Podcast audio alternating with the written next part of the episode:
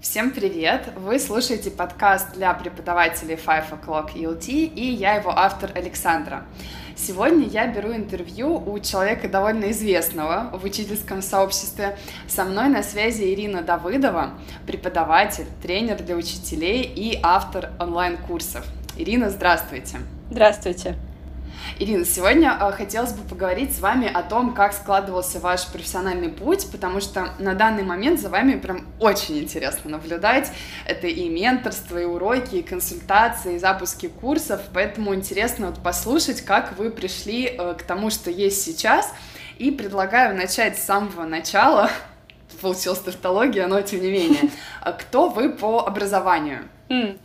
А я закончила факультет мировой политики в Институте США и Канады РАН. То есть такой у меня профиль. Я закончила эту специальность с уклоном в международную безопасность. То есть это все вопросы, которые uh-huh. касаются контроля над ядерными вооружениями, соглашениями в этой сфере и прочего, да. Ну и так как это был именно Институт США и Канады, то, соответственно, у нас было очень много разных предметов, связанных именно с США, то есть экономика США, история США, литература США и так далее. Угу. Звучит очень интересно, особенно про ядерные все эти штуки, прям неожиданно. Да, я иногда рассказываю, что я знаю, как устроена ядерная ракета и как далеко она умеет летать, и где располагаются, соответственно, шахты запуска этих ракет по разным соглашениям. То есть я иногда бывает козыряю этим на разных, на разных сборищах и вечеринках, потому что никто не может в это поверить, им кажется, что я не могу в таком разбираться, но на самом деле это правда. Я думаю, это производит просто неизгладимое впечатление на людей, да. судя по моим ощущениям сейчас. Да, это так. А вот как вы выбрали эту специальность? Потому что, ну, действительно такой не, необычный очень э, факультет. Mm. А как вы к этому пришли? А, это интересная история. А, я, когда училась в школе, я сразу поняла, что мне интересны, во-первых, языки. То есть у меня, мне кажется, есть какая-то способность, талант к изучению языков. И я для себя рассматривала возможность поступать на лингвистические факультеты, филологические факультеты. Но так как мои родители, можно сказать, технари, они физики, они сказали, что ну как-то это не очень впечатляюще звучит, кем ты будешь после учебы, а кем ты будешь работать, вроде бы языков, наверное, недостаточно для того, чтобы найти какую-то хорошую работу. А, поэтому я начала думать, окей, хорошо, а во вторую очередь, что мне интересно? И так я поняла, что меня интересует, во-первых, общество знания, а, возможно, какие-то вещи, которые связаны с правом, а, с устройством mm-hmm. государства, с политологией. А, мне интересовала на тот момент история, поэтому как бы самым очевидным таким ответом на вопрос, как совместить mm-hmm. языки, с одной стороны, и с другой стороны, это все политологию, право, историю, какие-то вещи, связанные, может быть, с изучением разных стран это были международные отношения. Я поступала на разные факультеты. А это был как раз 2010 год, когда все горело в Москве, uh-huh. было очень весело и сложно поступать тогда. Uh-huh. Особенно ездить в разные вузы на дополнительные испытания. И я в итоге выбрала для себя вот этот факультет, о котором мало кто знал, но он был достаточно широко известен uh-huh именно вот в среде а, людей, которые занимаются международными отношениями, то есть, может быть, а, дети дипломатов там учатся, дети разных политиков, uh-huh. дети ученых. Поэтому я даже об этом не знала тогда на тот момент, мне просто подруга посоветовала, сказала, что вот здесь хорошо обучают. Тут это не знаменитый, неизвестный факультет, но здесь хорошо обучают. И я отнесла uh-huh. документы туда, мне оттуда первые позвонили, а, поздравили меня с тем, что я прошла на бюджет. И я тут же понесла Здорово. свой оригинал, потому что мне оказалось, что мне, мне уже хотелось закончить скорее всю эту эпопею, может быть. Если бы я подождала, я поступила бы в э, МГЛУ, в РГГУ мне тут тоже uh-huh. звонили потом, но мне было уже как-то... Мне не хотелось все, я уже поняла, что все, я здесь. Мне кажется, я на своем месте буду здесь. Угу, угу. А после университета вы работали по специальности? Хм. А, я попала на стажировку в Итартас. Ну, это была достаточно краткая стажировка, потому что тут же у меня возникли какие-то проблемы со здоровьем. И когда я уже пыталась вернуться на нее, мне сказали, что вот вы недостаточно серьезно относитесь к такой великой чести здесь находиться на стажировке. И все, короче, больше никогда вы сюда не попадете. Я лично, как там, а, менеджер по кадрам, или кто это был, не знаю, она сказала, я лично прослежу, чтобы вы сюда больше никогда не попали. А, ну, так это я удивилась немножечко такому отношению и поняла, что, ну, да. наверное, наверное, это все-таки не моя история. Ну, и на самом деле найти работу в этой сфере, когда у тебя, может быть, нет связей каких-то, нет угу. а, хороших знакомых, которые уже где-то работают. Достаточно сложно. Например, в Министерстве иностранных дел, ну, по, по моим, по моим так скажем, данным, а поступают в основном именно те, кто имеет уже там родственников, скажем так. Ну, не знаю, uh-huh. вот, вот, вот мне так uh-huh. говорили. Поэтому я для себя поняла, что, наверное, я буду пытаться найти а, свою дорогу еще где-то, еще в какой-то области. Угу. И так я постепенно ну, пришла в преподавание. Угу. А вы помните вот тот момент, когда у вас появилась вот мысль, что надо попробовать преподавать? Достаточно давно, на самом деле, как и любой студент, который хорошо знает английский язык, а, или любой другой язык, я начала преподавать уже на первом курсе института. Но я не могу mm-hmm. сказать, что это был прям опыт преподавания, потому что я-то ничего не понимала в методике. Я была типичным таким помоги домашникам, да. И я как-то даже серьезно это не рассматривала, то есть мне казалось, что это так, подработка, в принципе. А, но на последних курсах университета моя подруга попала на работу в один из филиалов достаточно крупной на тот момент школы языковых центров, на сети языковых центров в Москве. А она сказала, что почему бы тебе не попробовать, потому что вот меня взяли, мне сказали, что там, ну, минимально как-то меня подготовили, там все материалы есть, давай тоже пробуй. Почему бы нет. А, uh-huh. Я отправила резюме. А, руководитель того филиала, в котором работала моя подруга, меня не взяла, видимо, потому что у нее там уже были преподаватели или по какой-то другой причине, не знаю. А, ну, она не откликнулась mm-hmm. на мое резюме, но оно попало в руки к другому руководителю другого филиала. И на самом деле, мне кажется, что именно в этот момент вот, вот звезды сошлись. Потому что я попала к наверное, единственному на тот момент а, руководителю филиала в этой сети, который действительно был погружен в вопросы преподавания, именно качественного преподавания.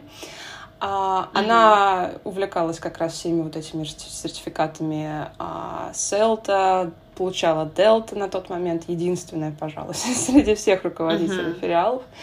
И она меня взяла как раз за хороший английский и сказала, что не переживай, всему остальному я тебя обучу. И судя по впечатлениям, ну, которыми обменивались с моей подругой, то, как она меня готовила, моя руководитель и ее руководительница, это были совершенно разные, конечно, вещи, потому что она меня просто погрузила в коммуникативный подход по полной программе. И она как раз тогда впервые уже спустя месяц, наверное, после начала моей работы, там она сказала, что давай, копи на Селта. уже тогда. Но мне тогда, конечно, Уже надо начинать. Да-да-да, она говорила, давай, конечно, я тебя обучу, но все таки Селта — это ну, это уровень, да, тогда действительно это казалось чем-то вообще запредельным, потому что не было вообще стольких людей с селтой, и как-то это казалось чем-то совершенно недостижимым, что делают совершенно немногие люди. Uh-huh. чем-то таким, да, и мне тогда, я тогда серьезно это не восприняла, потому что я не была уверена, что я останусь в этой профессии. Тогда как раз вот это было еще до стажировки в ТАСС, когда я еще имела какие-то надежды uh-huh. состояться именно в своей профессии, профессии именно по, по образованию. А, но на самом деле лучше бы я это послушала. Хотя на самом деле мне кажется, что все, все, все, все в конечном счете и так произошло так, как оно должно было произойти, но все-таки она была права, надо было mm-hmm. получать селты. Хотя, конечно, с э, теми зарплатами, которые у нас были, это было а, маловероятно. Ну да, конечно, сложно откладывать, если зарплата не очень большая, потому что все эти вещи довольно дорогие. И да, но вообще здорово, что вы встретили такого человека вот в начале своего пути, потому что я вот со многими коллегами беседую, все, конечно, барахтаются, кто как барахтались, кто как мог, а, а вот когда с самого начала есть человек, который может прям задать вектор, это очень ценно, на мой взгляд. Да, да, действительно. А э, вы начали работать э, вот на этих курсах. М- какие категории учеников у вас там были? Это была сеть школ именно для взрослых, то есть такой, такой был mm-hmm. вектор. Там никогда не было детей, никогда не было подростков. А, и как-то с самого начала я попала именно вот в эту среду обучения взрослых. И а, постепенно я стала специализироваться потом еще на преподавании бизнеса английского, корпоративных занятиях. А, но так или иначе это все было связано, разумеется, со взрослыми. То есть как-то вот попала я именно в это направление, в это русло. И, честно сказать, что не жалею, потому что мне кажется, что я лучше всего работаю именно а, со взрослыми людьми. У нас с ними, ну, скажем, mm-hmm. достаточно много общих интересов, которые позволяют найти общий язык так или иначе, да, есть какое-то большее совпадение психологическое, да, потому что я все-таки работала с детьми uh-huh. тогда, когда я помогала с домашками и прочим, мне почему-то всегда казалось, что это что-то ну, не мое, да, не, не мое. И я тогда uh-huh. не думала даже, что, оказывается, есть целая индустрия преподавания английского взрослым, что мне всегда казалось, что про детей. А, угу. Вот, соответственно, вот как-то сразу я попала именно в это направление и продолжаю в нем работать до сих пор. То есть все мои ученики взрослые, за очень редким исключением в виде подростков. И преподаю угу. все так же общий английский, бизнес английский, иногда подготовку к экзаменам. Угу. А подготовку к кембриджским экзаменам вы имеете в виду, да? А, нет, я готовила к IELTS и к TOEFL. А, угу, IELTS и TOEFL. Окей. А, сейчас а, вы демонстрируете в своем инстаграме, что вы проходите дельту, у вас уже есть первый модуль, да, сделан, и, эм, насколько я поняла, закончилась работа над третьим, да? Угу. А вот расскажите, какие вот главные инсайты, которые вы вынесли с э, этого обучения? Mm. Ну, вообще, вот интересно послушать, что было сложно, может, были какие-то вещи, которые вы уже знали, Угу. Не жалеете ли, что не начали это делать раньше? А, ну, мне кажется, что все происходит, а, опять же, так, когда оно должно происходить. Например, а, я считаю, что селта со мной случилось в очень правильный момент а, в моем пути, mm-hmm. да, в моей, в моей карьере. И мне кажется, что дельта тоже произошла вовремя, потому что я между селтой и дельтой решилась а, пройти курс IHCAM, то есть э, сертификат uh-huh. продвинутой методики. И я на самом деле, не знаю, я всем рассказываю, что это очень классный курс, который на самом деле очень сильно повлиял на меня как на преподавателя. И мне кажется, что если бы он не случился со мной, то, во-первых, со мной не случилась бы дельта как таковая, uh-huh. а во-вторых, со мной не случился бы даже, наверное, этот блог, потому что блог я начала вести как раз после того, как закончила IHCAM. А, это угу. курс, который длится 9 месяцев. Там есть разные модули, разные темы, практически ну, все основные вопросы, которые у нас существуют да, в преподавании. Развитие навыков, а, работа над грамматикой, еще что-то. В общем, все вот эти вопросы, да, преподавание mm лексики и так далее. А все-все-все вот эти моменты там есть, и это не просто теория чтения книг а, по теме, потому что книги-то мы все, в принципе, можем сами читать, это... Mm, ну да.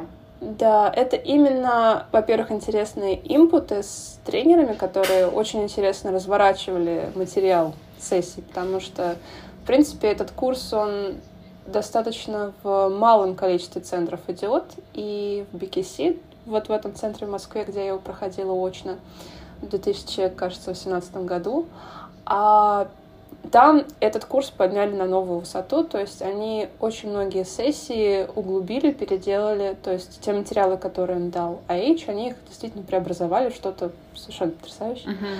И я на самом деле очень много вынесла с этого курса, именно вот в виде сессии, потому что, ну, каждую пятницу ты приходишь, общаешься с своими коллегами, слушаешь какие-то инпуты, отвечаешь на вопросы тренеров, которые действительно сформулированы так, что ты начинаешь просто переосмысливать все то, что тебе казалось, ты знал после селты.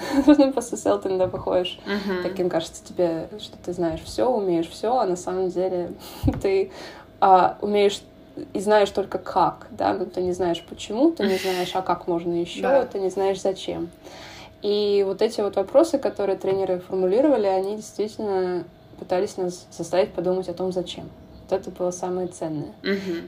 И после каждой сессии мы выполняли какие-то практические задания. То есть нам нужно было, если сессия была про, например, преподавание рецептивных навыков, то нужно было провести урок по а, аудированию либо чтению и описать, uh-huh. какие новые принципы мы внедрили, как они сработали, если не сработали, то почему, что нужно улучшить в следующий раз и так далее. То есть это было очень такое прям uh-huh. Insightful. вот. И, соответственно, когда uh-huh. я пришла писать э, первый модуль Дельты, опять же, благодаря HCAM, потому что там я познакомилась со своими замечательными коллегами Дарьей Талановой и Натальей Прониной, с которыми вместе делаем курс сейчас. Это они как раз сказали, uh-huh. а почему бы нам не записаться на первый модуль Дельта и сдать его? А я вообще не рассматривала это, мне, мне просто была интересна практика сама. Дельта мне казалась чем-то вообще космическим, а тут я слышу, что они идут на экзамен, такой, стоп, я тоже хочу. И, соответственно... Тоже надо, да? Да, мы все втроем. Они побежали, и я тоже, соответственно, побежала. И угу. с этого началось, собственно, наверное, все, да, вот, вот, вот та, та часть моей преподавательской жизни, которая вот сейчас до сих пор длится, потому что я завела блог, меня очень сильно распирало вообще от uh, всех этих uh, идей, которые у меня в голове были, и мне хотелось ими делиться. Угу. Классно вот, когда блог появляется не, не вымученной серии, у всех есть и мне нужно, а вот действительно, когда хочется прям поделиться чем-то, это круто. Uh-huh. А первый модуль, как он вам дался? Потому что многие преподаватели, которые относительно давно работают, говорят, что первый модуль, он, в принципе, такой посильный. Что там больше теория, и вот все-таки самое веселье это обычно второй, третий модуль. Как по вашим ощущениям? Ну да, я думаю, что я согласна с этой оценкой, потому что первый модуль Дельта — это письменный экзамен, хочется сказать, просто письменный экзамен на самом деле. А мне он показался простым по той причине, что как раз со мной случился IHCAM. То есть все темы, mm-hmm. которые были в этом экзамене, а, все вопросы, все это было уже пройдено и обдумано, и прочитано. И поэтому мне показалось, что это было легко. Там а, есть, конечно, кое-какие фишечки, связанные с именно технологией подготовки, потому что а, некоторые моменты можно не знать, да, например, можно не знать, что а, на, на, данный, на данное задание нужно отвечать именно так, потому что экзаменаторы его оценивают именно так, и что можно получить тут там, uh-huh. балл, а тут можно не получить балл, потому что ты там сделал что-то не то. Ну, в общем, там это именно вот такой paper-based, в общем, экзамен, когда ты действительно берешь uh-huh. бумажку, берешь ручку и пишешь, и там действительно очень много, мне кажется, субъективного много каких-то таких моментов интересных, связанных с оценкой. Например, там есть а, в одном из заданий такой критерий, как глубина ответа. Думаешь, что такое глубина ответа? там можно ответить на вопрос не, да, не глубоко, а можно глубоко. Вот это вот как? Вот, ну, ну, вот такие моменты. А мне было, наверное, сложнее всего в одном из заданий, где нужно было именно просто заниматься анализом каких-то, именно с точки зрения грамматики каких-то слов в тексте. То есть там нужно было писать, что это существительное такого-то типа, оно там такое-то, в таком-то числе и так далее. Ну, потому что, а, собственно, я же все-таки международник, да, я этим... А, я не, не проходила курс лингвистики. И мне потом, конечно, пришлось именно подтянуть вот эту вот часть по грамматике, именно вот эти вот все, все нюансы ситуации. Но на самом деле в конечном итоге все получилось успешным. Я сдала этот экзамен без каких-либо проблем. Я не ставила себе цель получать какой-то высокий грейд, то есть там пас, там что там, distinction, merit, это все для меня вообще было не особо важно. Я получила свой пас и была, mm-hmm. была в целом довольна собой. А на третий модуль вы сразу после первого пошли или сделали какой-то перерыв? Нет, а, я брала курс IHBET, Business English Teaching, потому что мне эта тема всегда была интересна, у меня есть опыт работы с а, бизнес-английским, но мне казалось, что я еще что-то могу подцепить, поэтому как раз мы его начали в конце 2019 года, тоже в PKC, ходили mm-hmm. на импуты, но из-за коронавируса все перешло в онлайн, и уже мы заканчивали курс онлайн. Это был интересный курс, потому что там, мне кажется, я отточила больше свое понимание бизнеса английского, каких-то принципов работы с э, этими студентами. И в целом больше начала понимать, в принципе, как можно работать с особыми запросами. То есть не, не тогда, когда к тебе человек uh-huh. приходит и говорит, я не знаю, хочу учить бизнес английский, точка, да, и все. Понимаю, как хочешь. А когда есть какие-то особые запросы, вроде, например, а, улучшить навык а, переписки, да, деловой, или научиться uh-huh. вести переговорные языки и так далее. То есть вот, вот как работать с такими запросами, если про это не написали учебников. Мне после этого курса это стало гораздо яснее. Ну и еще одной причиной, которой, по которой я взяла этот курс, это то, что я хотела писать третий модуль Дельты про деловой английский, именно про бизнес-английский. Uh-huh. Но в процессе я передумала, собственно. Так что да, я брала перерыв в виде курса. в виде курса по Понятно, вроде перерыв, но все таки не совсем перерыв. ну да.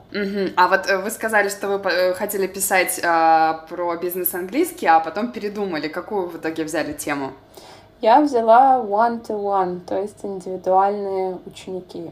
А, это было связано с тем, что по Дельте, когда вы пишете курс, а, там нужно написать курс, соответственно, по кейсу какого-то реально существующего ученика или учеников.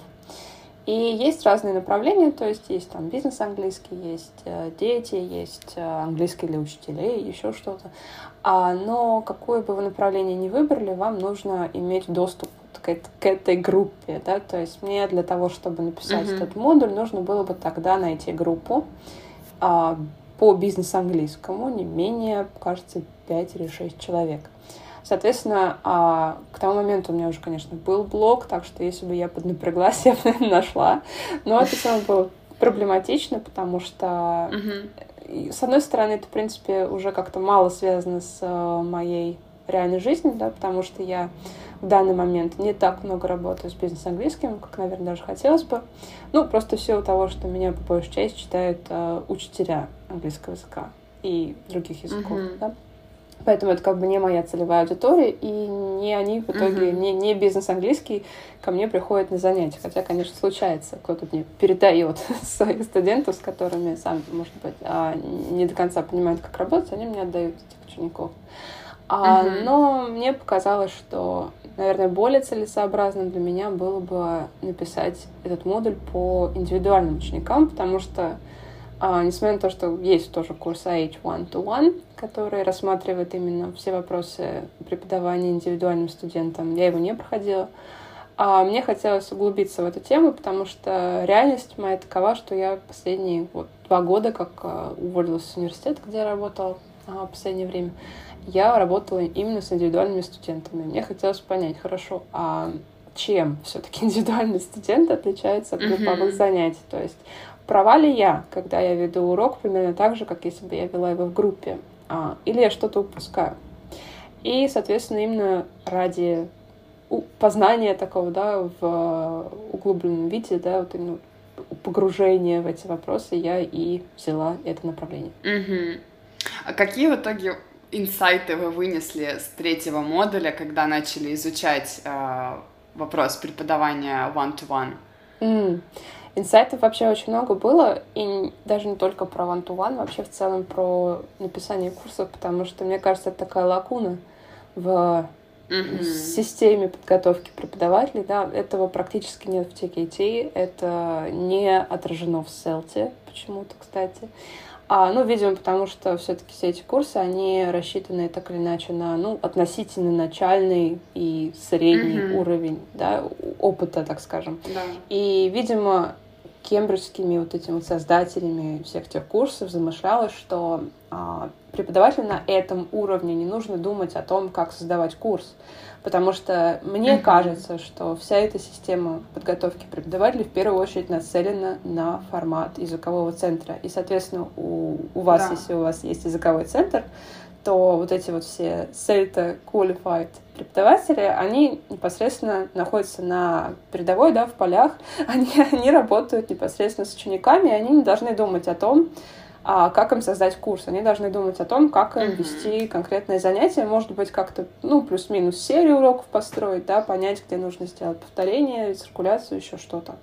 Но такими стратегическими вопросами, такими как создание курса, особенно под какие-то специализированные запросы, mm-hmm. этим должен заниматься либо методист, либо руководитель центра, и как раз э, дельта и позиционируется как квалификация для будущего руководителя центра. А mm-hmm. вот, соответственно, получается так, что ты думаешь, что ты классный преподаватель, читаешь, читаешь всякие книжки, и выясняется, что у тебя есть огромное пятно на месте вот это вот course дизайн, да. То есть ты а, многие вещи не понимаешь, скажем так, или не понимаешь недостаточно глубоко. И, конечно же, в этом плане Дельта — это вот именно третий модуль, это было очень-очень интересно. Я бы сказала, что а, литература, которую я читала, там все начинается, разумеется, с, проч... Э, с прочтения нескольких книг, которые по вашей специальности mm-hmm. являются определяющими. И там где-то есть три плюс-минус четыре книги, которые нужно обязательно прочитать, потому что на них нужно потом делать ссылки, а с ними соглашаться или не соглашаться, воплощать принципы, которые э, указаны, да, сформулированы в этих э, книгах. Вот с ними, на самом деле, я, я начала читать, я поняла, что с ними я скорее не согласна. Со многими. А, ну, скажем так, во-первых, не совсем, конечно, я не согласна. А, ну, была одна какая-то конкретная книга, которая была написана под конкретный контекст. То есть а, это сразу было понятно, что человек писал книгу, опять же, про а, рынок, в котором а, индивидуальные занятия это достаточно дорого. Поэтому их могут uh-huh. себе позволить только в случае наличия денег, во-первых, да, и в случае uh-huh. какой-то большой-большой нужды. Соответственно, вся эта книга была написана таким образом про обучение бизнес английскому, скорее всего, руководителей, то есть э, людей, занимающих какие-то высокие должности в компании, которым, может быть, не хочется да, сидеть на занятии а, по бизнес английскому с своими подчиненными, к примеру, да. Или у mm-hmm. них есть какие-то супер а, узкие цели, которые не могут быть закрыты существующими курсами, которые уже школа может предложить. Таким образом, логично опрашивается one-to-one. Но когда mm-hmm. я читала эту книгу, я поняла, что в целом это же не про наш рынок. То есть у нас все-таки да. стоимость индивидуальных занятий, во-первых, не такая высокая, потому что у нас все-таки, мне кажется, рынок обучения языкам в нашей стране это не рынок школ уже, это школ, э, это mm-hmm. рынок фрилансеров, да, то есть мне кажется, что в первую очередь э, большая часть э, преподавателей и вообще обучения, которое происходит, оно происходит именно у преподавателей, а, репетиторов, фрилансеров, самозанятых. Угу, соглашусь, и, да. И мне кажется, что глупо было бы а, применять те принципы, которые сформулированы, сформулированы для совершенно другой ситуации, для совершенно другого рынка. Uh-huh. И таким образом я это тоже отразила в своей работе, когда там нужно сформулировать, опять же, а, какие-то принципы, да, чем отличается one-to-one от всех остальных а, форматов, того же группового формата я там действительно указала, mm-hmm. что вот э, один товарищ он в своей книге написал так-то, но я с этим не согласна, потому что а, он там пропагандировал такие именно узконаправленные курсы, которые там длятся, например, несколько месяцев от силы, да, потому что дорого, опять же, и там, где решается конкретная проблема. Вот это меня прям очень напрягло, потому что не mm-hmm. у всех индивидуальных студентов есть э, такие проблемы, которые нужно решать именно таким способом. Да, действительно такое бывает. Но а, многие студенты к нам приходят для того, чтобы, опять же, просто повысить уровень языка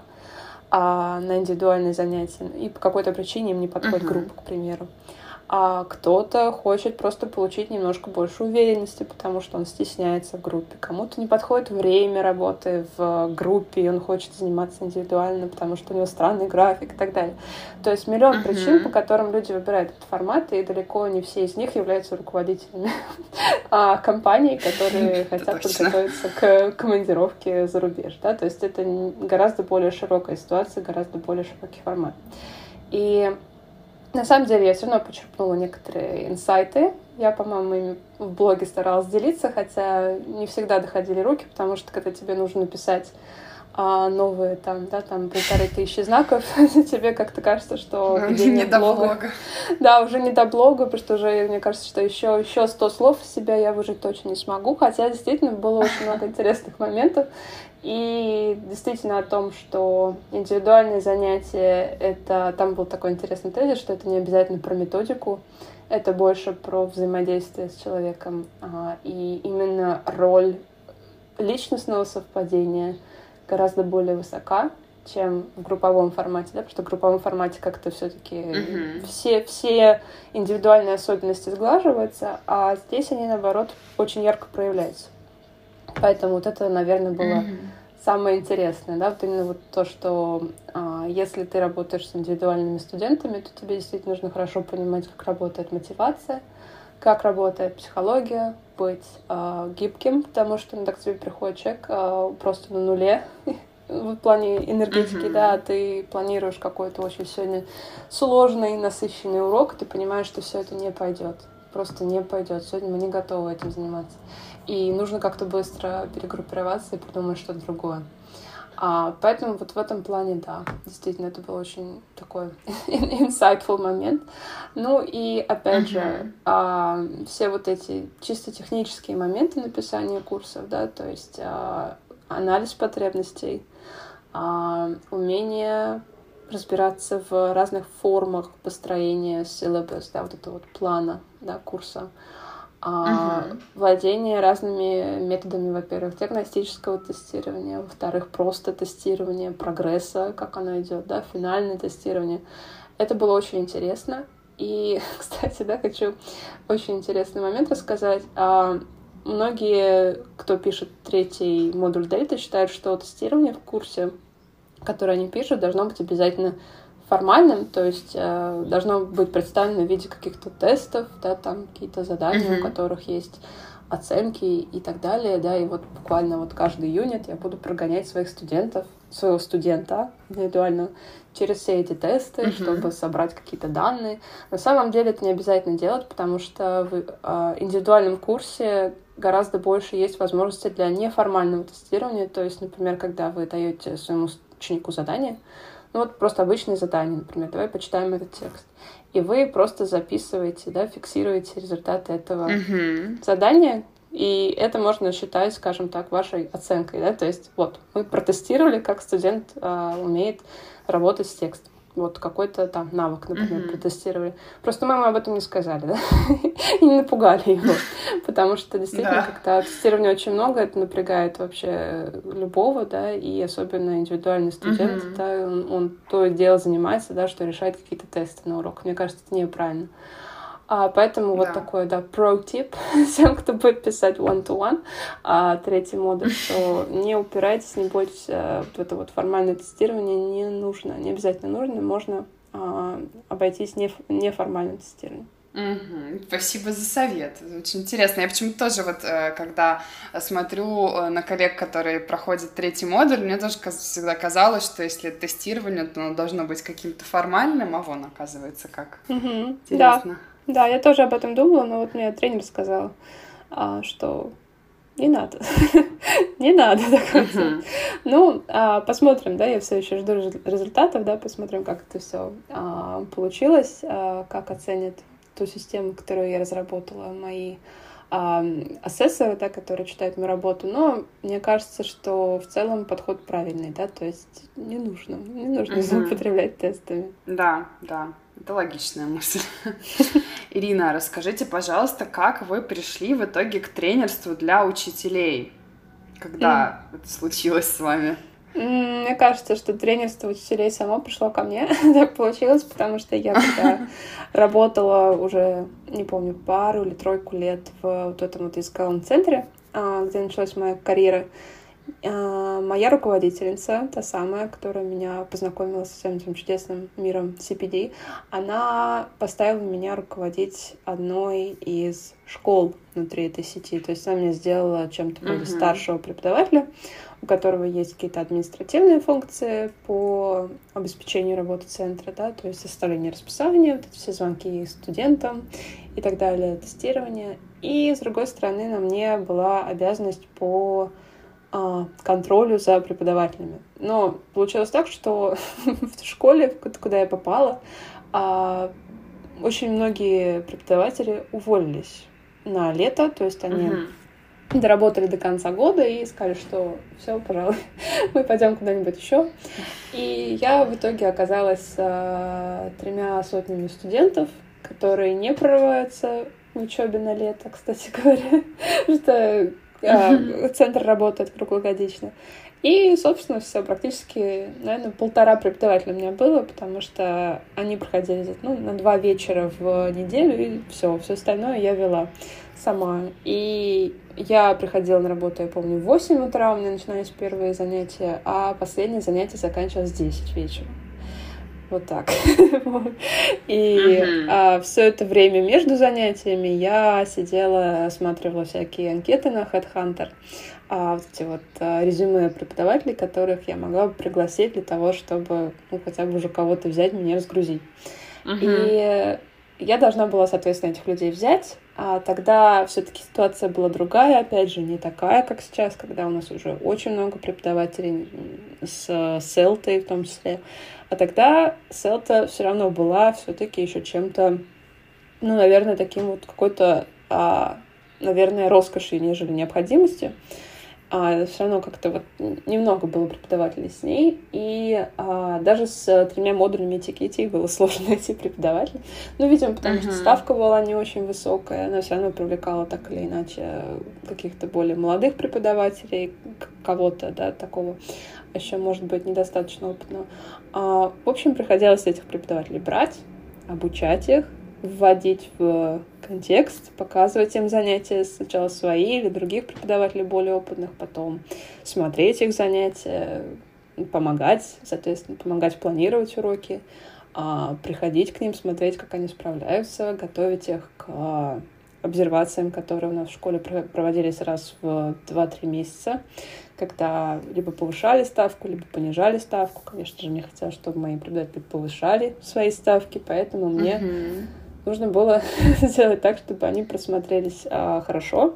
Это было сложно, потому что требования были достаточно высокие. Я бы сказала, что а, вот эта вот форма обсервации, там, где тренер смотрит а, урок преподавателей и ставит баллы. Ну, там, допустим, сделал warm-up, получил там 2 балла, сделал хорошую презентацию uh-huh. новой грамматики, получил 10 баллов, к примеру. А там это было, ну, я уже сейчас понимаю, что это было на уровне, наверное, второй половины селты. это так. Потому что требования действительно были очень-очень-очень высокие. Мне доказалось, что это даже, наверное, перебор отчасти, потому что, ну, очень сложно, да, практически невозможно. Во-первых, с одной стороны, это преподаватели требуют такой уровень подготовки, когда у них нету этой квалификации, у них нету селта, да, они uh-huh. только вот пришли, и только вот здесь они услышали, что такое коммуникативный подход. Либо они уже слышали, но они не понимали, что это. То есть, когда я их на собеседовании спрашивала, как вы сформулируете, что такое коммуникативный подход, там разные версии звучали, то есть это когда говорят на занятии. А ну, uh-huh. мне сразу, сразу понятно, что, ну, да, у нас много работы впереди. Вот, соответственно, mm-hmm. мне казалось, что это несправедливо к преподавателям и несправедливо к тренерам, то есть к нам, руководителям центров, которые этих преподавателей готовят, потому что нам, помимо работы, помимо своих собственных часов, нужно было еще и вот такой вот мини-сельту каждый раз человеку выдавать, да, то есть знакомить его uh-huh. просто с нуля со всеми понятиями, со всеми ключевыми моментами, которыми мы оперируем. Поэтому, наверное, кое-где это был перебор. но, но это была хорошая школа, с одной стороны, преподавания, и с другой стороны, тренерства, потому что это был мой первый опыт погружения вот именно вот в работу с преподавателем. Угу. Ну да, действительно полезный опыт, и потом это вот вылилось уже в итоге в ваши проекты, действительно в каком-то mm-hmm. смысле удачно все сложилось. Хоть, наверное, вам и казалось тогда, что на вас это все повесили, да? Mm-hmm, да, но я тогда вообще совершенно была к этому не готова. На самом деле, мне было где-то 22-23 года. И мне вообще было ужасно дико страшно того, что происходит, потому что mm-hmm. ко мне приходили преподаватели гораздо более старшие, кто-то из них uh-huh. получал педагогическое образование, соответственно, у меня его не было но по факту именно я их обучала коммуникативной методике, потому что они не uh-huh. понимали, как строить урок именно хотя бы по вот этому базовому формату PPP, да, вот это вот. А, uh-huh. Поэтому, да, на тот момент мне казалось, что это ужасно все несправедливо ужасно, но на самом деле, опять же, выясняется, что все вот это было как-то правильно, да, то есть оно меня, опять же, привело да. к тому, где я сейчас нахожусь. Угу. А сейчас в каком соотношении вы работаете со своими собственными учениками и с преподавателями? Сейчас, наверное, где-то получается 50 на 50, потому что у меня не так много индивидуальных студентов, кого-то я выпустила, уже, а, кого-то я в какие-то uh-huh. пары объединила. То есть у меня чисто часов не так много. И это, на самом деле, мой выбор, потому что очень я, наверное, не знаю, ну, как, как сказать, придирчиво отношусь к тому, с кем я работаю, именно в индивидуальном формате, потому что мне важно, чтобы мы совпадали, опять же, ну, по, по тем же причинам, uh-huh. которые я уже да, обозначила. Поэтому э, именно часов занятий у меня не так много, но именно работа с преподавателями, наверное, даже вот сейчас уже скоро становится больше, чем именно преподавание потому что я веду uh-huh. разные курсы для преподавателей, работа с ними действительно занимает ну, достаточно много времени. А, я придумываю новые проекты сейчас, а, так, а, пытаюсь да, рассчитать, сколько временных вложений туда стоит именно вот а, инвестировать в плане того, сколько контактных часов я могу позволить себе а, уделить на эти проекты. Uh-huh. И я работаю с преподавателями в форматах консультаций, да, если это какой-то точный вопрос, uh-huh. и в формате менторства, если это что-то более такое ага, широкоформатное, скажем так, какой-то более широкий запрос. Угу. А расскажите, пожалуйста, про менторство подробнее. А, как долго вы работаете с э, преподавателем? С какими запросами обычно обращаются? Как вообще все это выглядит? Угу.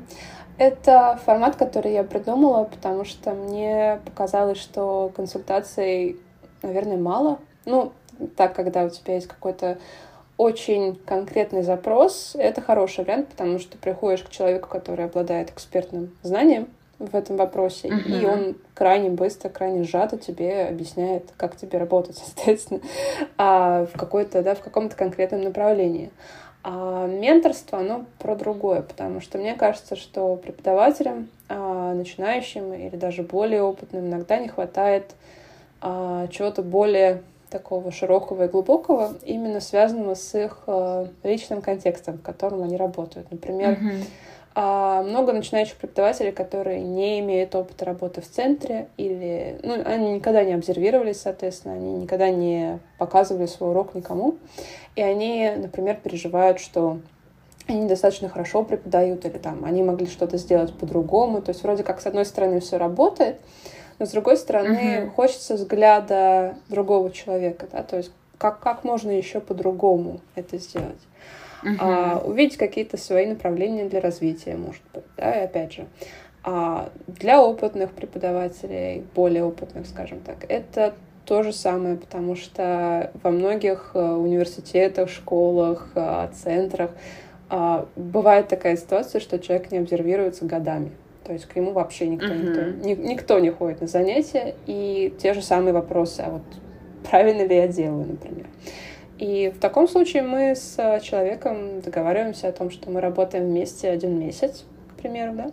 А uh-huh. в месяц мы каждую неделю встречаемся, а он мне, например, присылает записи своих занятий, и я даю достаточно подробный фидбэк. А uh-huh. Иногда бывает, что я смотрю один урок, какой-нибудь такой прям показательный, да, например, урок грамматики или чего-то еще, а, что актуально этому преподавателю, и сама пытаюсь понять направление для работы, которое мы можем выбрать. И uh-huh. я готовлю несколько инпутов по именно этому вопросу. Да? То есть мы рассматриваем какой-то конкретный вопрос, например, как лучше преподавать лексику, как устроить тестирование в своем курсе и так далее, и так далее. А, в общем, работаем с каким-то узким запросом. А, или это может быть вообще какой-то другой вопрос, например, опять же, то же самое планирование курсов. Uh-huh. Мы планируем уже работу скорее на два месяца сейчас э, с преподавательницей, которая пришла ко мне с таким запросом. И то же самое мы будем каждую неделю встречаться, обсуждать какой-то аспект планирования курсов. Uh-huh. Я буду давать какую-то информацию, рекомендовать какую-то литературу. И в качестве домашнего задания а, моя как я как называю, менти, подопечная, как-то мне не нравится, так какой-то patronizing, да, звучит. Mm-hmm. Ну, вот, вот.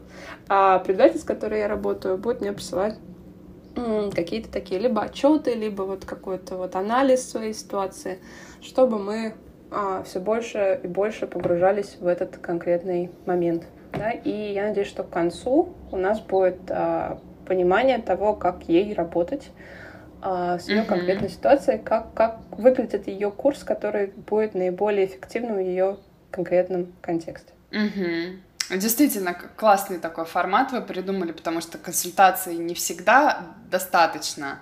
Это все-таки такой, наверное, более точечный запрос, а вот менторство действительно позволяет развернуться пошире в этом плане. Угу. Угу, да, потому что мне кажется, что все-таки каким бы опытным ни был преподаватель, все равно нам нужен кто-то, да, какой-то вот, uh-huh. вот человек, который обеспечивает зону ближайшего развития, да, то есть кто-то, кто хотя бы uh-huh. чуть-чуть, но более квалифицированный, более опытный, более начитанный, кто может тебе подсказать. Uh-huh. Потому что когда ты сам барахтаешься в этом, тебе кажется, что ты хочешь развиваться во всех направлениях одновременно, но это неправильно. То есть э, да. должен быть кто-то, кто тебя конкретно за ручку возьмет и тебе покажет, что смотри, сначала ты делаешь это, потом ты развиваешь это, а потом ты выходишь сюда.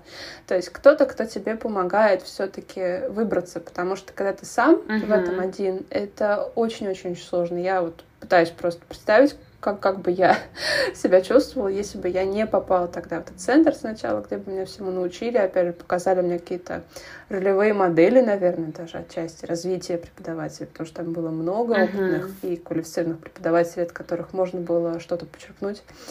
И я думаю, что мне было бы очень-очень сложно. Поэтому это именно и есть эта попытка обеспечить зону ближайшего развития человека, да, просто, просто подсказать, uh-huh.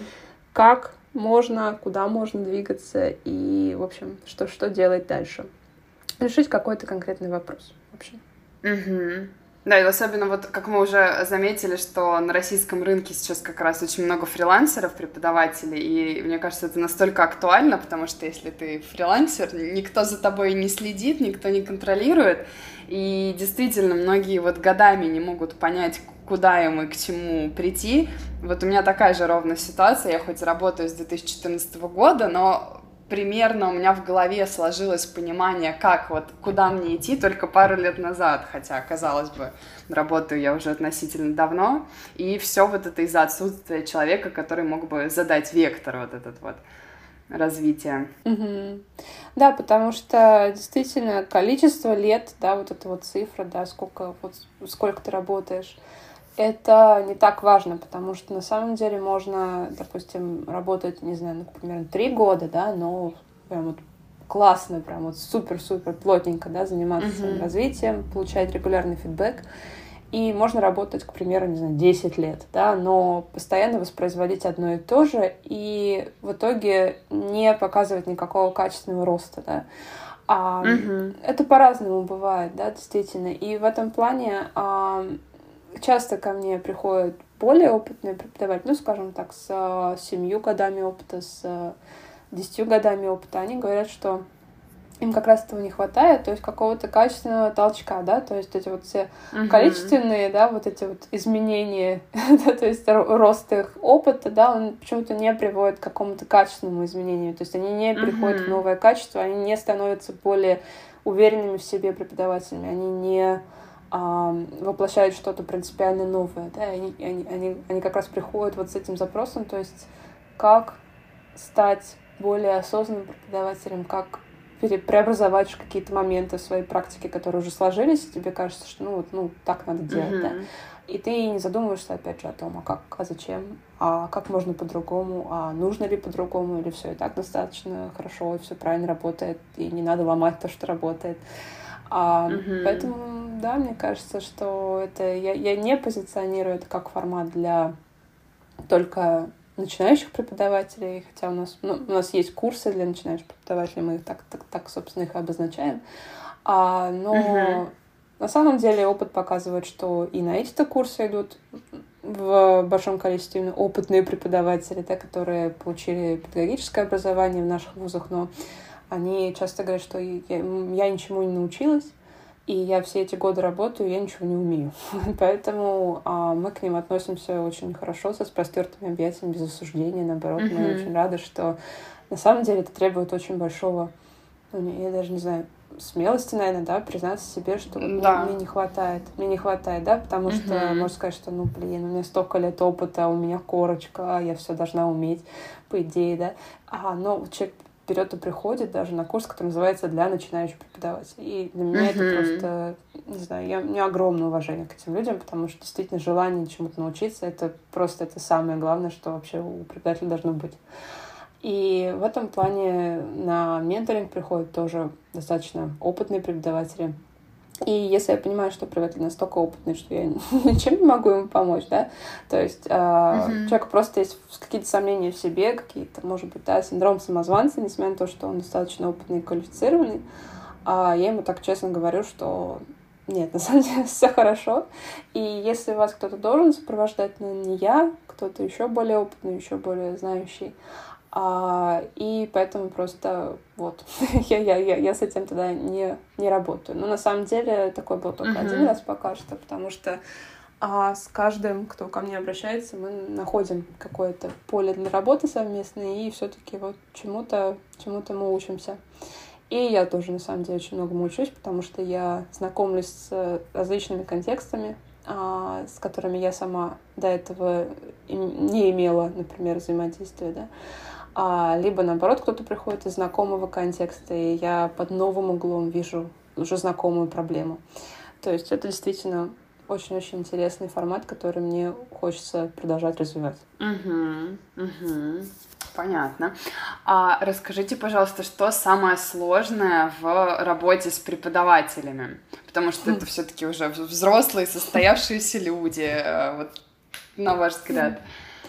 А, это сам, наверное, был такой интересный вопрос. А, сложно сказать, потому что на самом деле из всех, кто ко мне пришел на менторство, у меня ни с кем не было проблем, потому что изначально, мне кажется, на этот формат идут люди, которые уже чуть-чуть мои, да, то есть э, с которыми у нас общие ценности, общее какое-то совпадение, не знаю, ментальное, моральное, mm-hmm. духовное, психологическое, не знаю. В общем, как-то вот мои люди приходят ко мне, и сложностей с ними пока что не было чуть-чуть никаких. А сложности были в работе с как раз преподавателями в центре, потому что uh-huh. там а, были так скажем, иногда было нежелание просто развиваться, потому что люди считали, что они и так уже все умеют, все знают, и то, что я им предлагаю, это не работает, например. То есть, например, какой-то со стороны более опытных преподавателей, например, скептическое отношение к коммуникативной методике. Они говорят, что нет, это не uh-huh. работает. И они пытались вести вот эти лекции, да, там, записывать правила, не делать uh-huh. работу в парах. И, разумеется, когда это требование центра, да, то есть это фактически их э, selling point, да, когда они новым ученикам рассказывают о том, что здесь вообще это коммуникативная методика, которая выглядит так-то, да.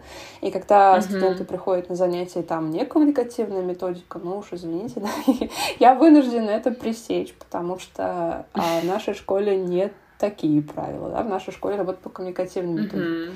Я понимаю, что у всех есть разные сложившиеся практики, разные убеждения и так далее. И сама я, например, знаю, что коммуникативная методика — это там не, не знаю, не вершина творения, да, то есть есть mm-hmm. разные альтернативные способы, и с разными учениками работают разные способы.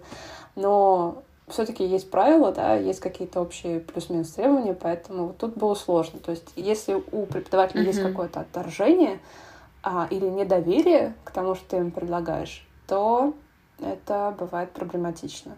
Ну и опять же, многие из них считают, что они всему научились, и когда они приходят на занятия, они считают, что вот все. это все, что они нам должны, да, то есть прийти, отвести свои часы и уйти.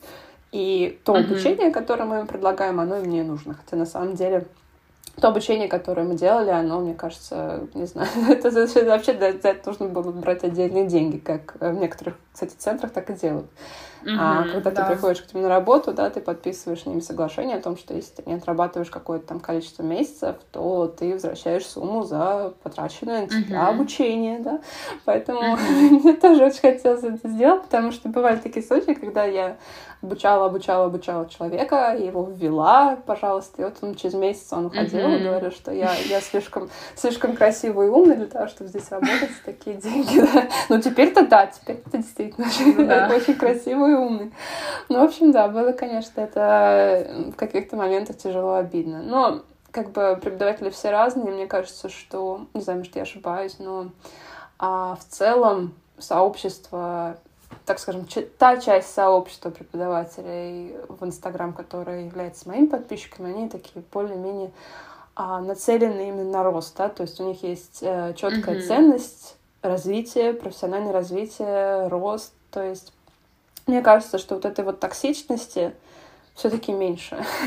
Хотя, безусловно, да. она бывает, она встречается, я ее вижу, иногда имею с ней дело, но все-таки как-то я видела mm-hmm. больше, больше хорошего, больше хорошего со стороны своих uh, uh, trainees, скажем так. Mm-hmm. Угу. Ну тут, мне кажется, блог еще делает свое дело, потому что, как это сейчас принято говорить, они уже прогретые к вам приходят, и они уже готовы получать фидбэк, поэтому все, наверное, mm-hmm. относительно безболезненно проходит. Ну да. Мне кажется, что все зависит от того, какие ценности мы транслируем в блоге, да, потому что все-таки даже если не писать крупными буквами шапки профиля, что я такой-то человек, у меня здесь такое-то, такая-то атмосфера, да, все равно есть какие-то вещи, которые считываются, uh-huh. потому что есть да. преподаватели более радикальные, более, скажем так, э, категоричные. К ним идут одни люди. Угу. А есть преподаватели, которые там любят срывать покровы, да, там, например, э, опрокидывать какие-то устоявшиеся устои, устоявшиеся, хорошо сказал, угу. общепринятые какие-то тезисы, да, или там разбирать других преподавателей, другие курсы и так далее. К ним приходят другие люди, да, но а, угу. я делаю то, что близко мне, мне кажется, что люди это считывают и идут, собственно, за этим, да, за профессиональным развитием, как я писала, а, кажется, mm-hmm. в одном из постов, да, о том, что а, можно привлекать преподавателей на свои курсы по профессиональному развитию через материальную выгоду, да. А, например, что mm-hmm. если ты пройдешь мой курс, ты станешь зарабатывать больше денег, у тебя будет больше учеников и так далее и тому подобное. Но я не люблю э, говорить именно на языке денег, потому что, как бы, с одной стороны, это само собой разумеющееся, потому что действительно, например, по итогам э, ELT Crash Course очень многие преподаватели повысили свои цены, и набрали новых mm-hmm. учеников, и сделали свои продукты, завели свои блоги. А, но это не заслуга самого курса, как мне кажется, это просто знак того, что люди разрешили себе это сделать. Да, потому что они приобрели mm-hmm. новую уверенность в себе, они поняли, что они получили новые навыки, и таким образом они поняли, что они стоят других денег, они достойны завести блог, хотя вот, вот, вот у многих преподавателей есть такое ощущение, что мне нечего рассказать. На самом деле вот это все просто mm-hmm. вопрос психологических установок, да, и получается, что наш курс просто дает им эту уверенность в себе. Да? Но я да. все-таки люблю позиционировать именно а, свои продукты через развитие как э, качественное улучшение, да, то есть ты становишься лучше, ты начинаешь лучше преподавать, потому что ты лучше видишь всю картину, да, и уже от этого mm-hmm. исходят все остальные бонусы, да, будь то там а, кто-то у нас была такая история была одна, а, девушка совсем молодая, она моя была вузовская студентка, а, она пошла на мой курс LT Crash Course, потому что она ушла с этого факультета, где я преподавала, и перешла на педагогический факультет. И она в своем, цен... А, в своем городе а, пошла на собеседование в крупный языковой центр, куда далеко не всех берут, там большая конкуренция. Там был э, пробный урок. Нужно было показывать пробный урок. Uh-huh. И она, соответственно, просто сделала все, что мы давали на нашем курсе. И ее взяли. Ее взяли. А, я считаю, что uh-huh. это очень хорошая демонстрация вот того, что происходит, когда ты растешь профессионально, да, то есть не сначала деньги, да. да, а потом профессиональное развитие, сначала профессиональное развитие, улучшение твоих качеств, а приобретение уверенности, а потом уже как, э, соответственно, следствие деньги, да, потому что все-таки uh-huh. а, я считаю, что каждый преподаватель должен получать достойную оплату своего труда, мы все должны стремиться к тому, чтобы получать больше, потому что это стереотип, что преподавание это малооплачиваемая профессия, и uh-huh. именно из-за этого стереотипа преподаватели стрем... ну, как вот, а, стесняются много брать, потому что им кажется, что это не должно столько стоить, что я преподаватель, у меня есть какая-то миссия, должна всем помогать бесплатно mm-hmm. и так далее. На самом деле нет. Я считаю, что преподавание — это профессия, которая... Ну, что такое профессия? Да? Это когда человек, который обладает а, конкретными экспертными навыками, делает эту работу за деньги. Соответственно, за хорошие mm-hmm. деньги, надо нам всем стремиться работать. Да. Я не, не против этого, да, но я а, просто предлагаю другой взгляд на источник этого всего, да, то есть ты, когда уже становишься хорошим экспертом, у тебя, соответственно, деньги твои сами тебя находят. Потому что тебя просто банально начинают даже всем рекомендовать. Да, да, действительно, деньги здесь, они вторичные должны быть, а на первом месте должно стоять желание вырасти на новый уровень, и тогда оно само приходит, это действительно так. Угу. Ирина, и заключительный вопрос. А, если бы вам нужно было дать один совет начинающему преподавателю, вот кто работает первый год, что бы вы порекомендовали? Mm. Я бы порекомендовала, наверное, опять же, попасть в какую-то среду, где люди горят преподаванием, и можно найти свою ролевую модель. Причем не обязательно это должен быть какой-то конкретный человек, потому что я в своей жизни тоже искала эти ролевые модели, находила каких-то людей, которые мне казались потрясающе профессиональными, но в какой-то момент вот буквально с каждым из них происходила какая-то история, что ну, что-то происходило, в общем, они либо что-то говорили, либо что-то mm-hmm. делали, и я понимала, что нет, вот все-таки нет, ну, ну, вот, ну, ну, ну, ну нет, то есть это все-таки не моя история, не мой человек и так далее.